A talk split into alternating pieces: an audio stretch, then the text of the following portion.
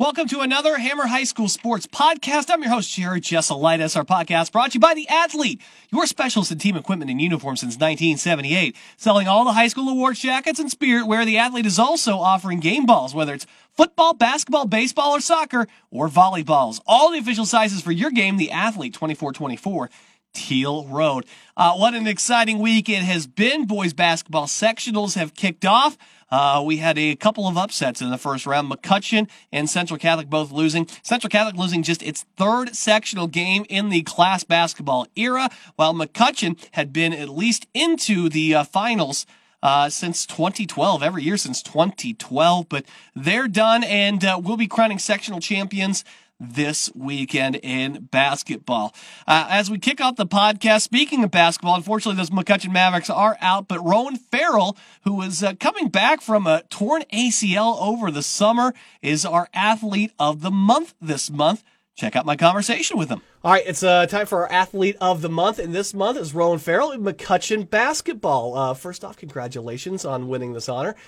Um, I know with you the big story has been, and this is why you got nominated by several people, is you, you suffer a knee injury in the summer. And this used to be, you know, when I was a young pup growing up, much like yourself here, I, that was like, like a two year injury. Now you're back, you're already playing basketball. talk a little bit about the perseverance and take me through what happened from uh, the summer up until the beginning of the season.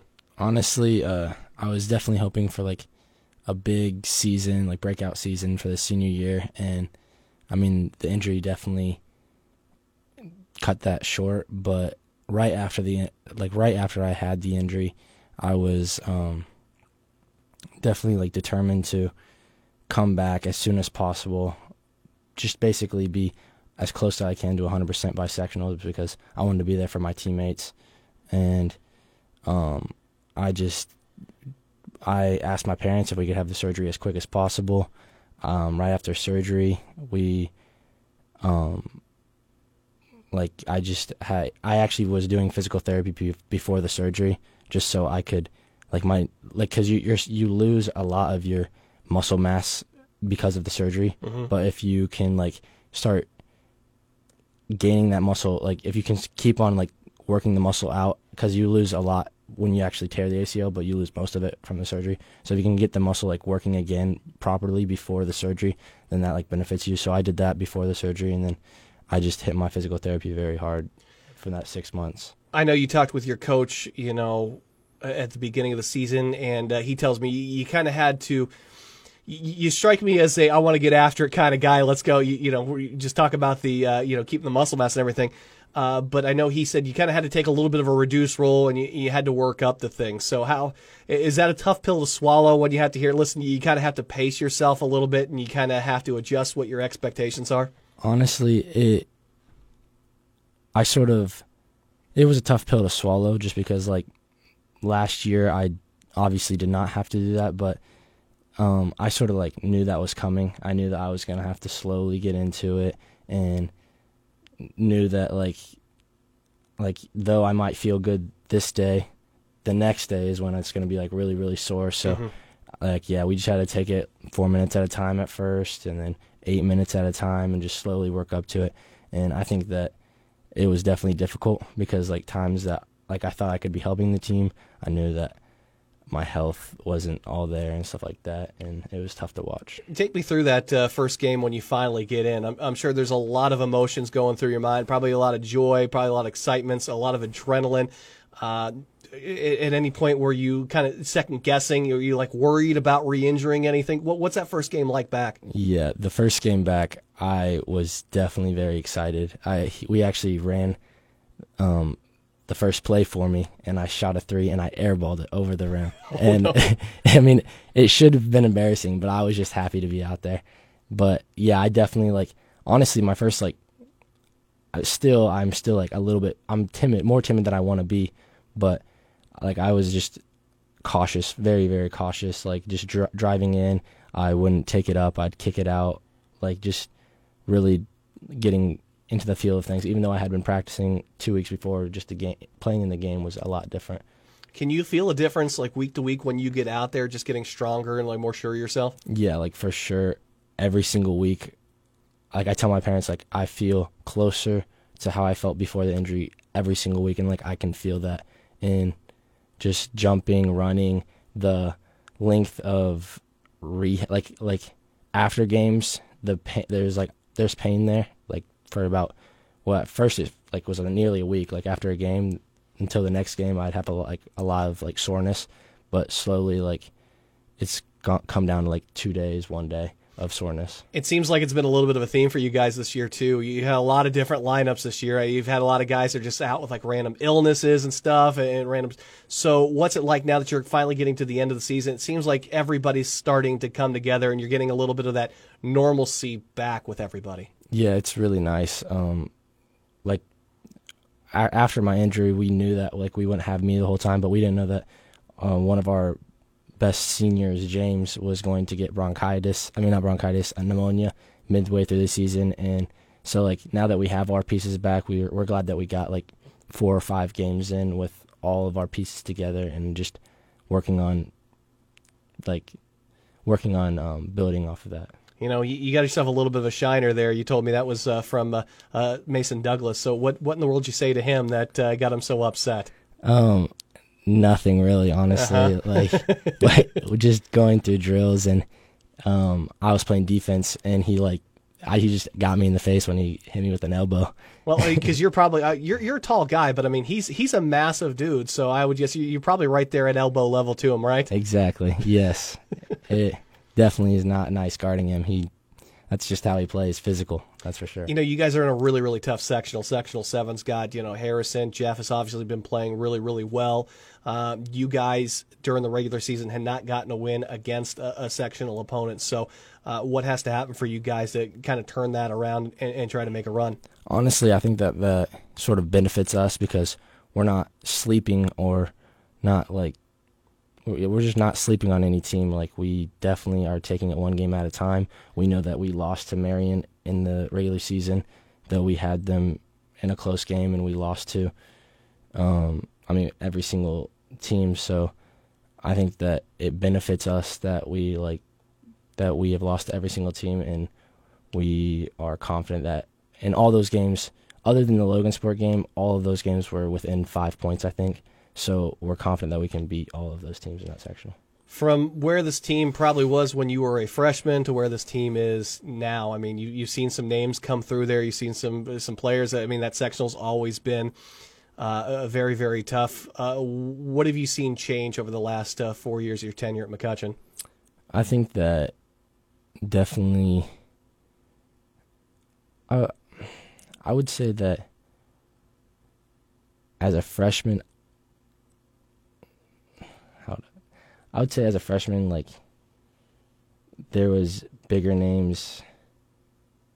I don't know. I I don't. Maybe maybe there's there, there's those flashy names that were at the top that were really good players, but now it seems it's a little bit more of an under the radar, but still really really good. I know you yeah. got a tremendous freshman on the team as well. Um, so it kind of seems like you're leaving the squad in good hands, though. But you know, there's still work to be done this season. Yeah, for sure. Like you have Brooks Barnheiser, who's a solid player, and he's probably going to go to a mid-major um, college, and you got Draven, who honestly he will be very, very, very good and has a huge future. But like I think that there's a lot of like solid players, just like you said, and I don't know if you saw that my freshman year. Like our our team, my freshman year had a lot of solid, solid players, and but we dominated the other teams because I don't think they had like the whole entire team mm-hmm. well put together and stuff like that. Well, Rowan Farrell, you are our uh, our I was going to say employee of the month. You are athlete of the month. Unless you want a job, I'm sure we can make you employee of the month too. We'll throw that in as a little caveat for you. All right. Nice. Congratulations. Thank you. All right, congratulations to Rowan Farrell McCutcheon, basketball player, our athlete of the month. Don't forget, if uh, you want to nominate next month's athlete of the month, let us know who you like. Go to 1017thehammer.com and submit your names, and they could be next month's athlete of the month.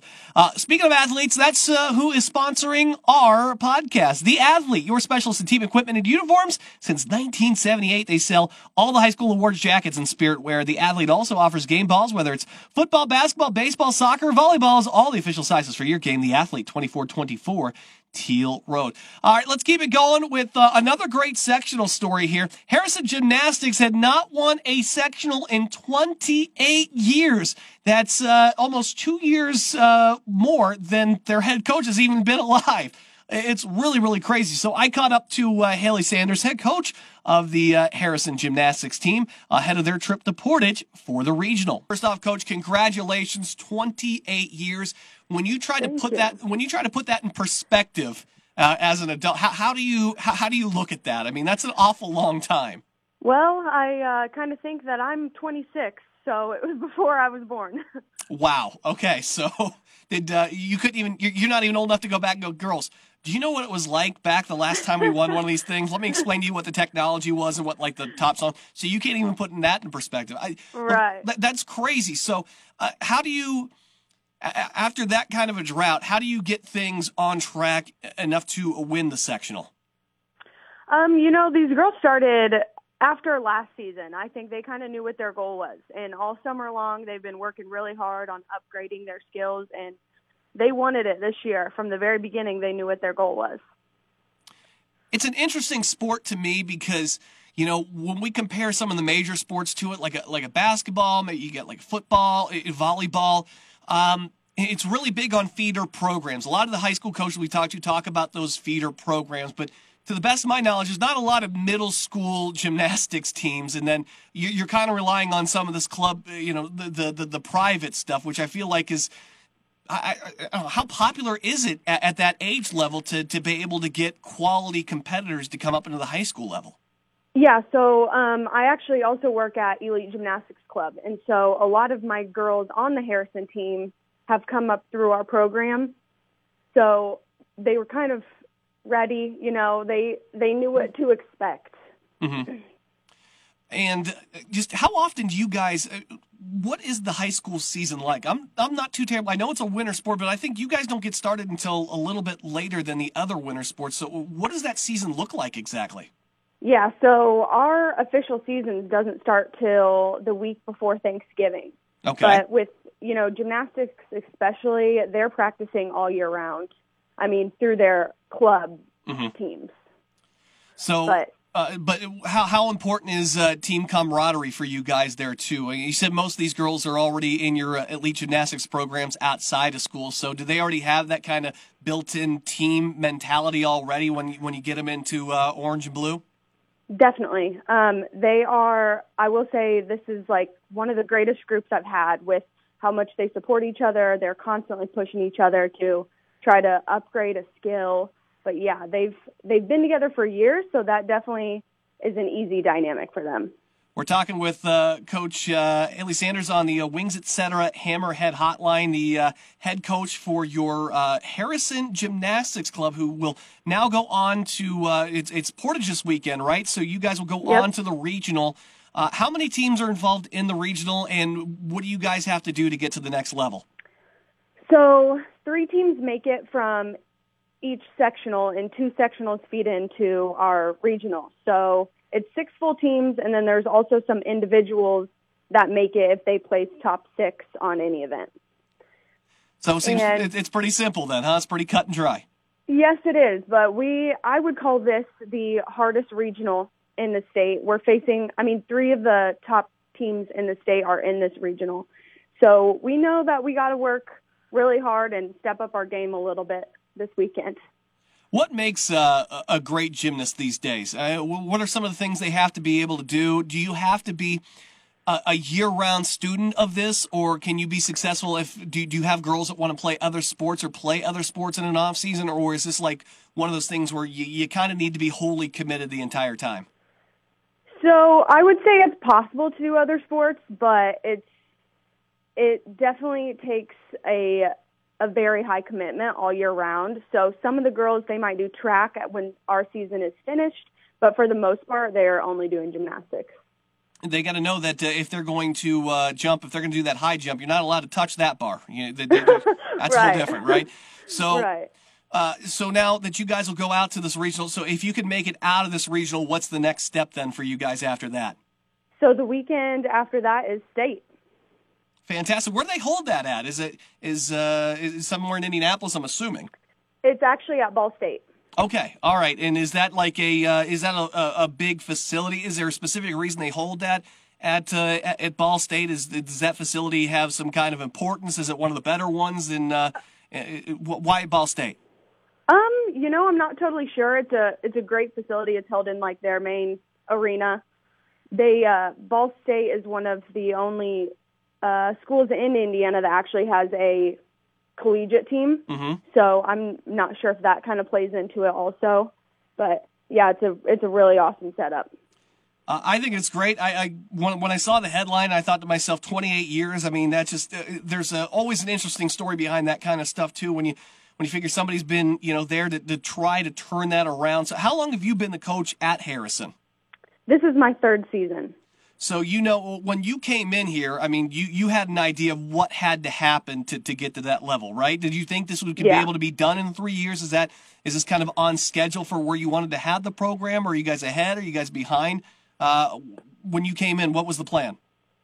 So that first year I started coaching, I knew we had three incoming freshmen that I knew could be pretty solid gymnasts. So I I knew in the long run that these girls could could definitely go far we actually two of them have had some health issues, so I only have one of those girls in that class now as a junior. Um, and we only have four competitors this year, which is tough because you can only compete four. But some teams, you know, they have ten gymnasts, so they get to pick mm-hmm. their top four. So this season, going into it, I think we were a little nervous just because we knew we had to stay healthy. But they've done an awesome job at at you know staying strong and staying mentally focused.